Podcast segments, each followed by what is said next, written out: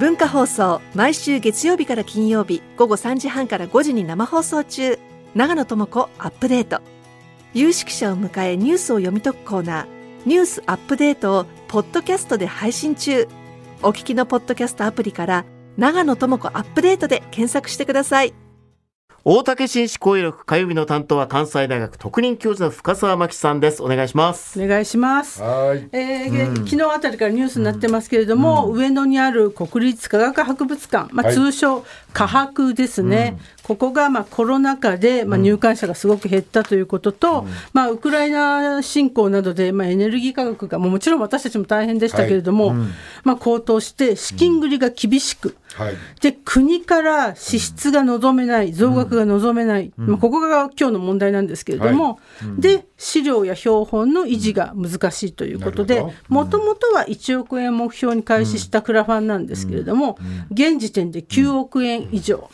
えー5万5千人、まあ、国内最大規模の、えー最高額のクラウドファンディングになったんですけれどもね。はあ。はいまあちなみに私たちがスマホであの写真とか撮ってクラウドに上げるっていう、はい。あれはですね、雲なので、CLOUD なんですけど、あのこのクラウドファンディングはですね、実は群衆の方でして、CROWD ということで、実はクラウドファンディングとクラウドサーバーって意味が違う、R と L って違うんですけれども、はいあのデーブ・スペクターにそうだよねって言ったら、僕は知らなかったって言ってたぐらい、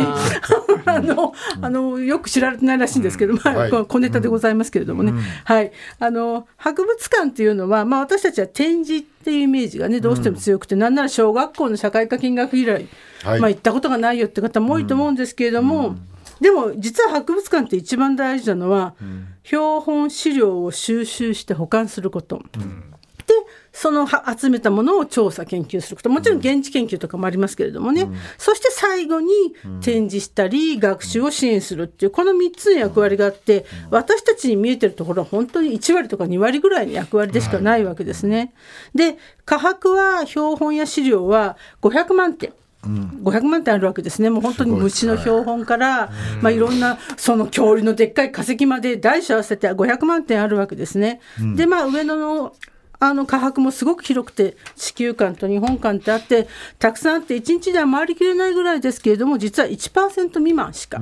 展示されておらず、まあ、多くはですね茨城県のつくば市に収蔵庫があって、でここが要するにもう維持できないやっぱり湿度とか温度の管理が、今そのものによって全然違うわけですよえね。展示されてるのは1%の。もう1%もないです、でも普通の博物館っていうのは大体そうですね、あのやっぱりたくさんのものでどんどんどんどん増えてきますから、でまあ、今回はクラウドファンディングのタイトルは、地球の宝を守れということです。なぜならば、この科博にしかない標本、世界で科博にしかない標本というものもあるわけですね、当然ですけれども。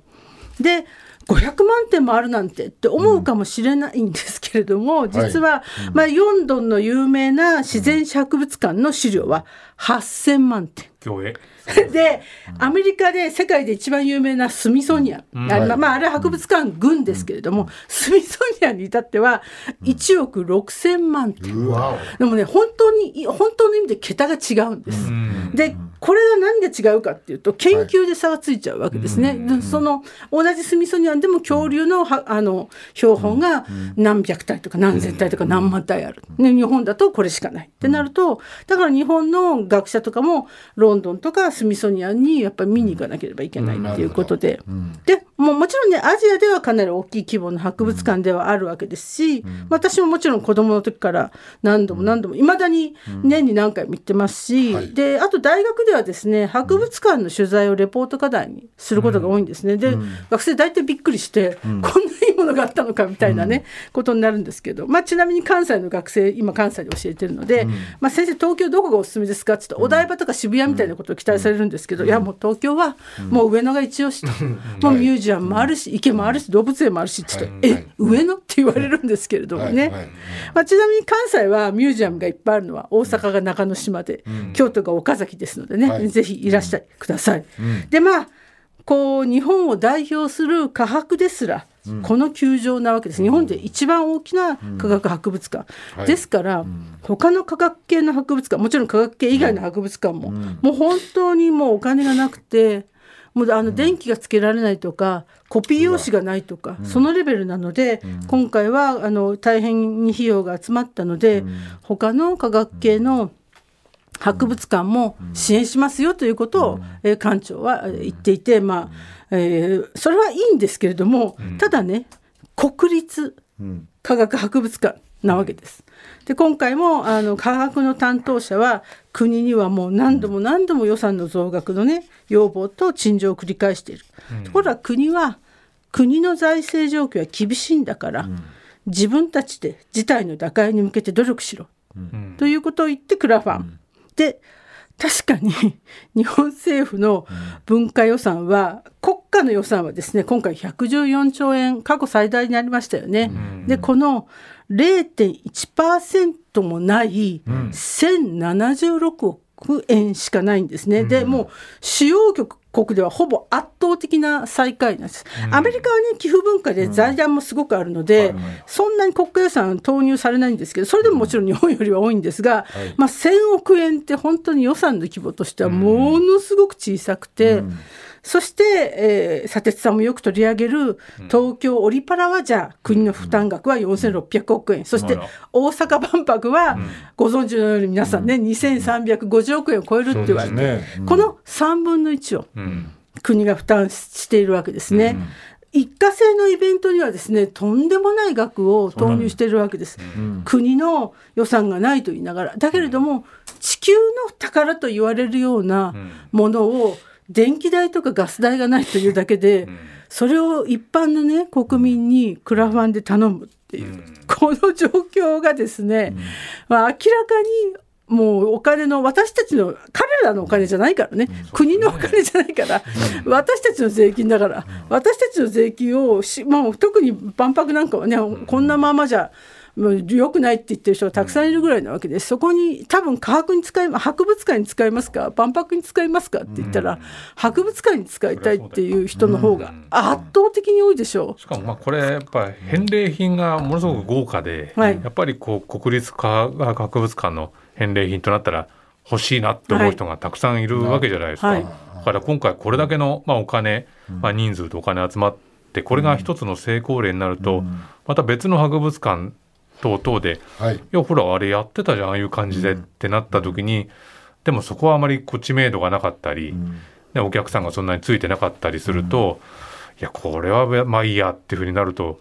いや君たちは君たちができなかったんだよってことになっちゃうわけですよね。そうなんです。科博は特別なので、あのでもその科博ですらこの球場があるわけですから、ね。じゃあうちの県の科学博物館なんていらないよってなりかねないわけですけど、子どもたちにとって地元に博物館があることってどれだけ大事なことかっていうことですよね。でこのね球場の背景に何があるかというと、日本政府がこの20年余り国立博物館とか国立大学を独立行政法人いわゆる独法にしていったわけですね。はい。はい。で独法って何かっていうと、もちろん国立ではあるのだけれども、国の予算と、あくまでも自分たちで頑張って稼ぎなさいよっていう、でどちらかというとこの後者の方に、まあ、いわゆる自助、ね、努力みたいなことに、あまりにもですねこう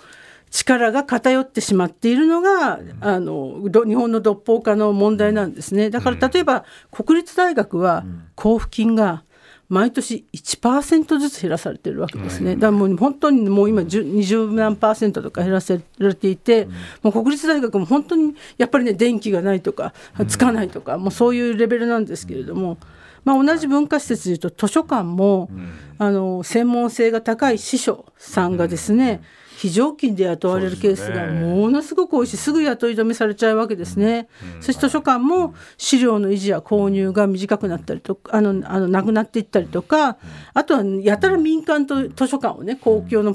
図書館をを一緒にやらせようとしたりしておしゃれみたいなことに振ってしまったりとかしていてでもちろん非常勤が増えてるのは大学の教員もそうですし、博物館の学芸員もそうなわけですね。非常に専門性が高い結構私も大学時代司書とか学芸員の資格取ろうかなせっかく大学入ったとめちゃくちゃ大変でそれでもうこんなに勉強しなきゃいけないんだと思って早々に諦めた経緯があるんですけど、まあ、大変な専門職なわけですけれどもその専門職であるということに対して、まあ、本当にですね尊重の気持ちがない。はいわけですね。だから日本で国の文化を守る専門家とか施設に対して何を言ってるかっていうと、税金はなるべく投入しない。自分のもんだと思ってるんですよね政府はね、ね、俺たちの国はの税金は五輪とかねオリパラとか万博にはバンバンね,、くね国家が国を挙げてね、国民が喜ぶから国のためにやるんだと言って入れるけれども一方では、まあ、その利権のあるところにはちゃんと動くけどもっていう話で、ね、もっとオーバーな言い方すれば文化が細るっていう話ですよね。文化が細るっていうことは、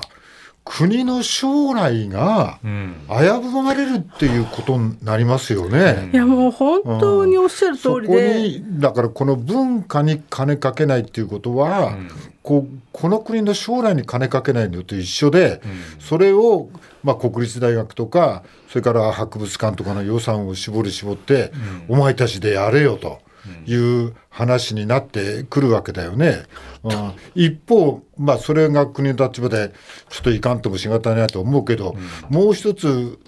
私に関して言えば市民もこういうところにねこう行く時間が余裕が、うんえー、もっとここになんかちょっとそこら辺の美術館行くのにもお金